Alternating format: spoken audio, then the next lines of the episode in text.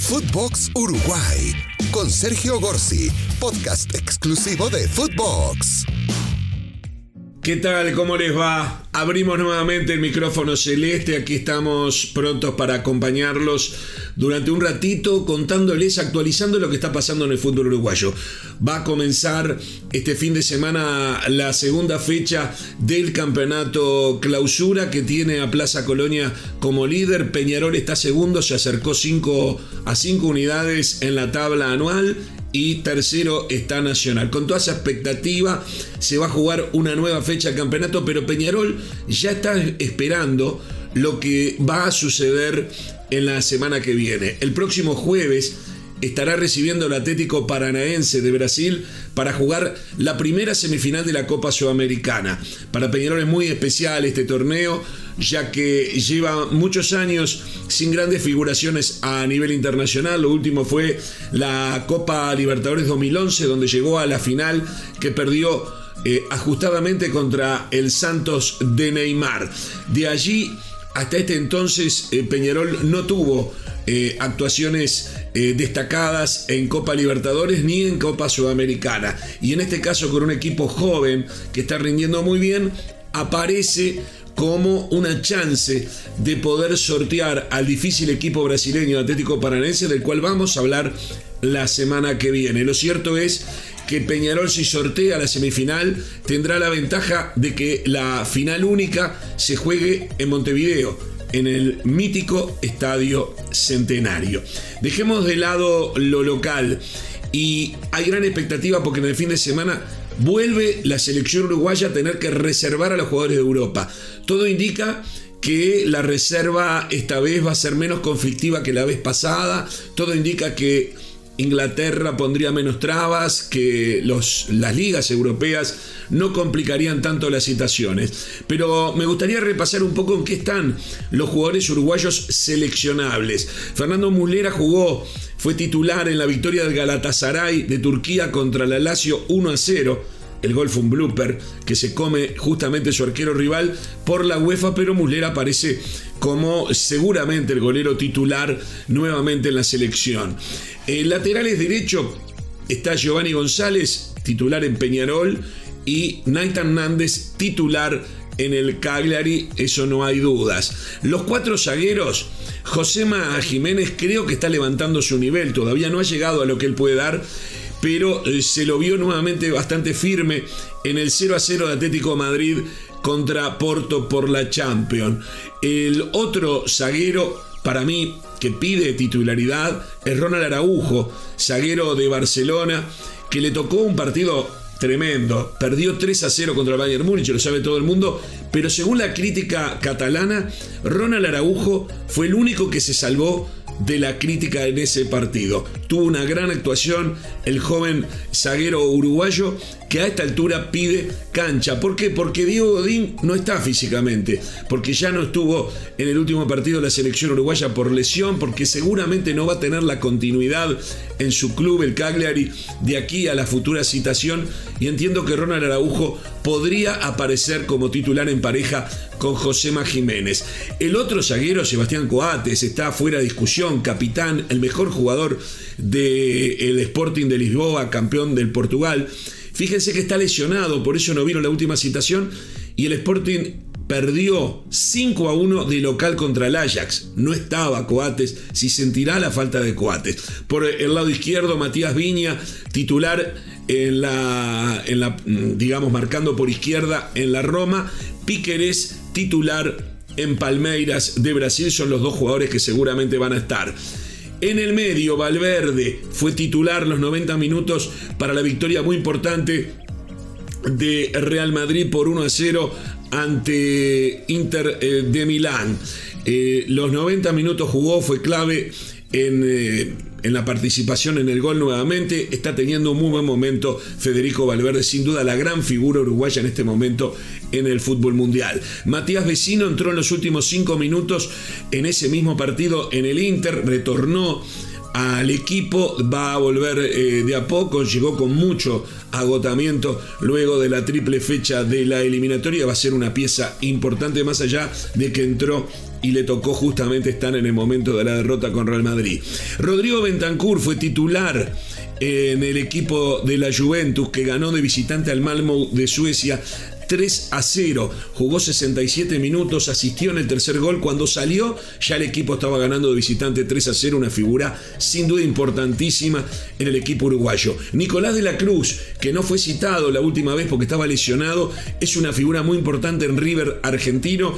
River ganó 4 a 1, hizo uno de los goles es muy participativo en todas las jugadas importantes de ataque y estoy seguro que va a volver con mucha fuerza a la selección uruguaya. Georgian Darrascaeta, otro jugador que tuvo muy buen rendimiento en la última triple fecha en su equipo de Flamengo, se lesionó y eh, hay gran expectativa para ver cómo evoluciona y cómo logramos que Georgian Darrascaeta pueda volver.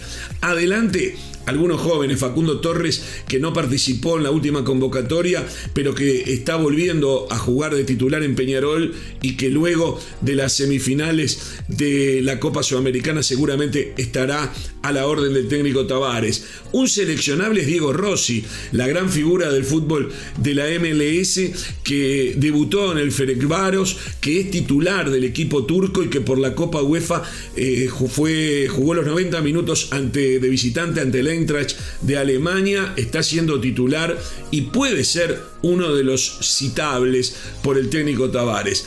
Darwin Núñez, otro que no estuvo porque venía de una larga lesión, juega en Benfica, es titular por lo general. Esta vez entró en la Champions ante el empate ante el Dinamo 0 a 0. Entró en el minuto 59, pero eh, se puede decir que es un hombre titular, ha hecho goles y, y se encuentra en muy buenas condiciones. Y aquí llegamos a lo que tiene preocupado al público uruguayo y a lo que ya tenemos que entender que esto va a pasar. Edinson Cavani no estuvo citado siquiera en ninguna de las últimas convocatorias del Manchester United. Por la Copa UEFA perdió 2 a 1 el Manchester con un equipo suizo, hizo el gol Cristiano Ronaldo, todo muy lindo, la verdad, pero perdieron. Perdieron y ni siquiera estuvo entre los citados, ya no, no estuvo en el banco suplente, no hablemos de titular. Además, en la medida que Cristiano Gagoles es un lugar menos para la posibilidad que juegue Edinson Cavani, que había terminado muy bien la temporada, pero que luego eh, no fue cedido para la triple fecha de la eliminatoria con el argumento de que iba a agarrar fútbol. El técnico declaró públicamente que en estos días está volviendo a entrenar y que probablemente pueda comenzar a, aparecer, luego de haber tenido una lesión, aparecer con más firmeza.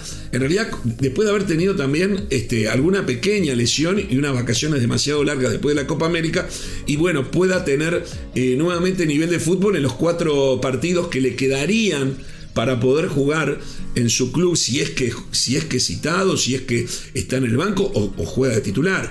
Tendría cuatro partidos para agarrar forma para llegar con fuerza a la, propia, a la próxima triple fecha eliminatoria que es contra Colombia, Montevideo y contra Argentina y Brasil de visitante. Una triple fecha tremenda para Uruguay, que está tercero, pero que deberá revalidar eh, lo que pueda, todo lo bueno que pueda hacer ante tres rivales muy, pero muy eh, difíciles. Lo de Suárez, ustedes lo vieron no fue un buen partido de Suárez. Suárez no está haciendo goles, Suárez no consigue marcar a nivel internacional con el Atlético Madrid, Suárez no ha marcado tampoco en la Copa América con la selección uruguaya.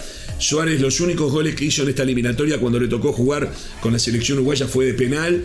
Suárez no es el mismo que estamos acostumbrados. Parecería físicamente no estar 100%, le está costando. El empate fue muy pobre contra el Porto jugando de local y uno tiene que entender que cada vez va a haber menos Suárez o menos Suárez de 90 minutos intratable como era él. Lo mismo va a ser con Cavani, pero tal vez el estado físico de Cavani lo ayude un poco más. Es decir, Uruguay tiene que pensar en un futuro sin Godín, sin Suárez y Cavani, o con poco Godín, poco Suárez y poco Cavani, que fueron las grandes figuras de los últimos años en eh, el equipo celeste. Aparecen otros valores, aparecen muy buenos jugadores. Godín creo que tiene mucho más eh, sustitución a través de lo que va a seguir siendo Josema, que todavía es joven, a pesar que tiene dos Copas del Mundo ya jugadas, lo que va a crecer Ronald Araujo y un Sebastián Coates, que bien físicamente, después de la lesión, cuando esté bien, si bien no es de los más jóvenes, eh, sin duda todavía tiene una vigencia importante. O sea, la saga, para mi gusto, no sería preocupación que no esté Godín.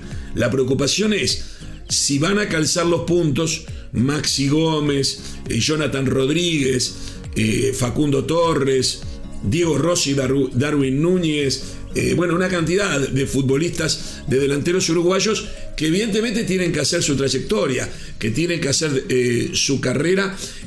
muchos que nos siguen desde México se preguntan por qué no está el Diente López. El Diente López tuvo un muy buen pasaje por las selecciones juveniles de Uruguay, pero nunca más fue citado por el maestro Tavares y uno sospecha que tal vez sean para, para los ojos del maestro Tavares no, no sea un futbolista que encaje en, en el grupo en general. Un grupo que se ha rejuvenecido mucho, un grupo que va cambiando, que va tomando forma, que tiene a un Uruguay tercero a pesar de que no ha tenido a Suárez, Cavani y Godín en la forma que uno creía que podía estar.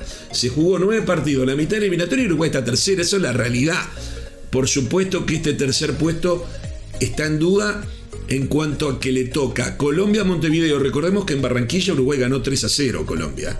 Pero hay que recordar que aquello era con el técnico portugués en otro momento de Colombia tiene que revalidarlo con Colombia y las eh, difíciles visitas de los dos clásicos contra Argentina y contra Brasil, que sin duda van a ser eh, durísimos. Eh, Uruguay increíblemente con Brasil ha tenido mejores resultados de visitante que de local. Le resulta mucho más cómodo Uruguay no tener que ser el que propone el partido. Con Argentina imagino un nuevo partido de ajedrez, con esta Argentina de Scaloni, en donde te regala la pelota, no se apura, se apura sí en hacerte un gol en los primeros 20 minutos y después arreglate vos. Me parece muy interesante, muy uruguayo lo de Scaloni, entre comillas. Pero en definitiva, así están las cosas. Por aquí pasan los futbolistas citables, los, futbolistas eh, que pueden ser reservados en las próximas horas para integrar la próxima convocatoria. En el Uruguay se juega una nueva fecha del campeonato clausura, la segunda son 15 en total se juega el fútbol del ascenso eh, también con históricas instituciones que están peleando por retornar, para retornar al fútbol eh, de primera. Y también en Uruguay se ve con muchísima expectativa lo que puede pasar el próximo jueves cuando se enfrenten Peñarol y Atlético Paranaense de Brasil. Pero eso será otro capítulo. Otro capítulo cuando volvamos a abrir nuestro micrófono celeste aquí en Footbox Uruguay para compartir con el mundo de habla hispana a través de todas las plataformas. Muy orgullosos de ser parte de este gran proyecto de Footbox que nos tiene muy entusiasmados, que tiene una repercusión tremenda que nos permite compartir con prestigiosos colegas, con prestigiosas personalidades del fútbol de toda América Latina y ser uno más de ellos desde aquí, desde Montevideo, capital de la República Oriental del Uruguay. El micrófono celeste nunca se apaga porque no importa en qué cancha juguemos, a la celeste la sigo a donde va. Footbox Uruguay con Sergio Gorsi, podcast exclusivo de Footbox.